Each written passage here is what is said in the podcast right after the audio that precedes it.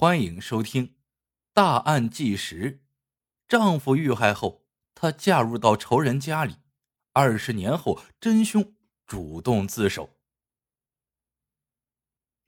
二零一五年春节过后，湖北丹江口市饶祖铺村的农妇侯平正在劳作的时候，听到了一个让其惊诧万分的消息：何永成已经归案，被市区警方刑事拘留。这个逃亡整整二十年的杀人凶手即将得到法律的制裁了。可是，何永成作为杀害侯平前夫的仇人，其即将绳之以法的消息却让侯平喜忧参半。喜的是，前夫李明如果泉下有知，终于可以安息了；忧的是，如今的自己已经嫁入了仇人家里。是何永成的嫂子了，这又让他如何与何永成相对？这段恩恩怨怨又到哪里去峰回路转呢？一九九五年七月的一天，侯平一个人在田地里汗流浃背的除草。由于田地与村民何永林的地紧邻，看到他如此辛苦的劳作，何永林不由得对他说道：“你丈夫死后。”你一个人实在是太苦了。说罢，何永林长长的叹了一口气。这一声长长的叹气，让侯平的心里不由得翻江倒海，万般滋味都浮上心头。侯平的家住在湖北省丹江口市饶祖铺村，与丈夫李明养了十几头猪，并种了二十余亩的玉米。由于该村地多人稀。邻居何永成也与侯平一家一样，靠着养猪与种玉米维持生计。一九九四年八月二十八日，因一些琐事，李明与何永成的姐姐发生了冲突，二人一度打成一团。何永成闻讯赶来以后，眼见姐姐被打倒在地，立马火冒三丈，冲上去与李明厮打起来。争执的过程中。何永成被李明推倒了。这时，李明的两位亲戚路过这里，连忙上前来劝架。恰好此时，何永成的几个兄弟也得到了消息，害怕何永成吃亏，也匆匆忙忙的前来助阵。十几分钟后，双方的亲属扭成了一团，演变成了一场群殴群斗。而在群殴群斗中，何永成失手用棍子打中了李明的颅骨，因为受伤严重，李明当场便不省人事了。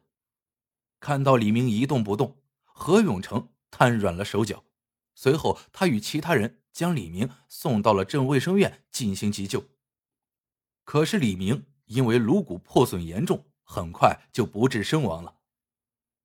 因为一点琐事闹出人命，何永成。与参与打架的四个何勇兵趁着慌乱之际，躲到了村子附近的山林里，并随即逃到了外地。李明家有兄妹七人，他们将李明的尸体抬到了何永成的父母家里，要求对方给一个说法。而自此以后，原本关系不错的两家彻底成了仇人。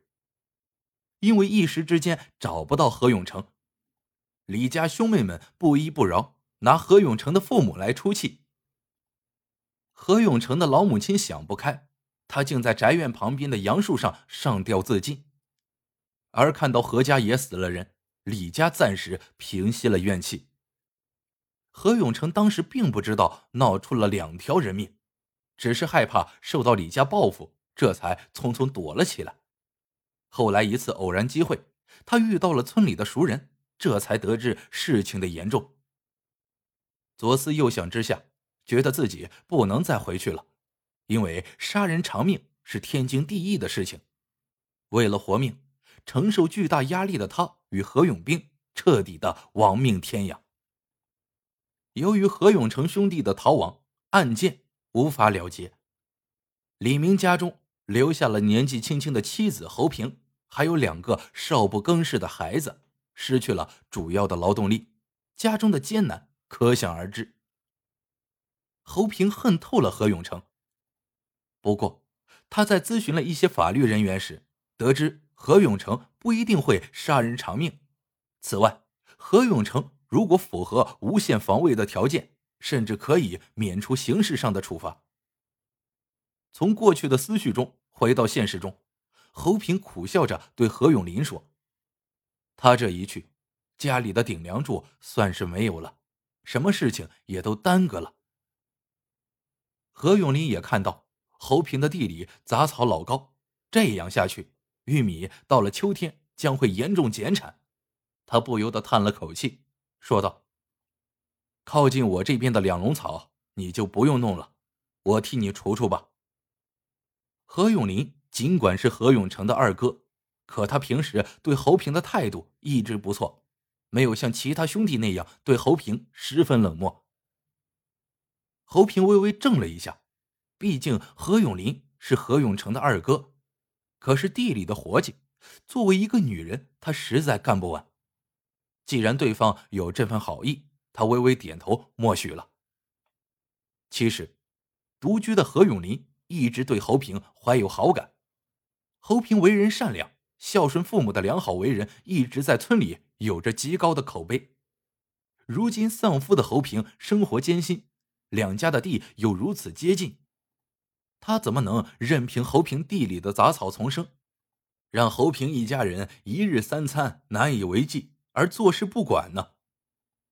虽然自己的弟弟何永成是杀害李明的凶手，但是在何永林看来，做人应该恩怨分明，不应该眉毛胡子一把抓。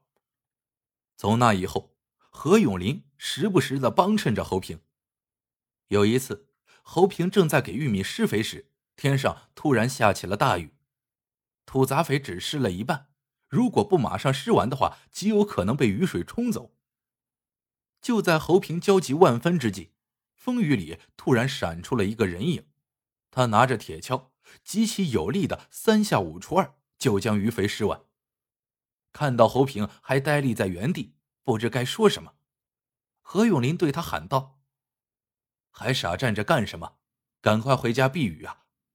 侯平这才缓过神来，一溜烟的跑回家去。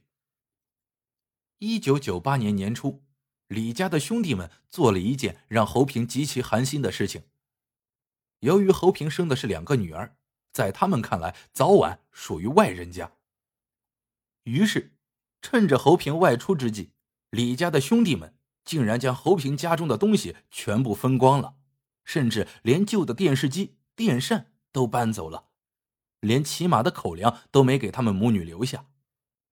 面对家徒四壁的窘境，侯平真想带着两个女儿远走他乡，可是何永林却利用一次机会，悄悄的对侯平说：“这里毕竟是本乡本土，你到外面闯荡，说不定更不容易。”劝罢侯平之后，何永林将自己的一笔积蓄悄悄拿给了侯平，让他重新置办一套家用品。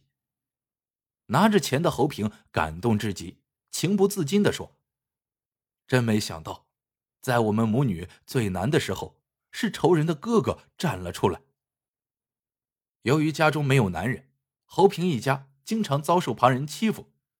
一次，两个女儿哭着跑回来，原来几个顽皮的小男孩故意剪破了他俩的衬衣，还取笑他们两个道：“衣服搞破了，我们也不怕。”谁让你们没有爸爸呢？谁来给你俩撑腰啊？就在侯平抱着不断哭闹的女儿们，不知该如何去安慰之时，何永林不知从哪里得知了消息，他抓住了那几个调皮的小男孩，让他们登门道歉。更让侯平心头一暖的是，何永林竟为两个女儿各买了一件新的衣服，并对他俩说道：“旧的不去，新的不来，你俩。”看看合适不？两个女儿接过新衣服，顿时破涕为笑。何永林对她说：“你过得这样辛苦，谁也不愿意看到。我愿意帮衬你一下，将两个孩子都抚养长大。”一九九八年年末，经过一番慎重的考虑，侯平终于接受了何永林。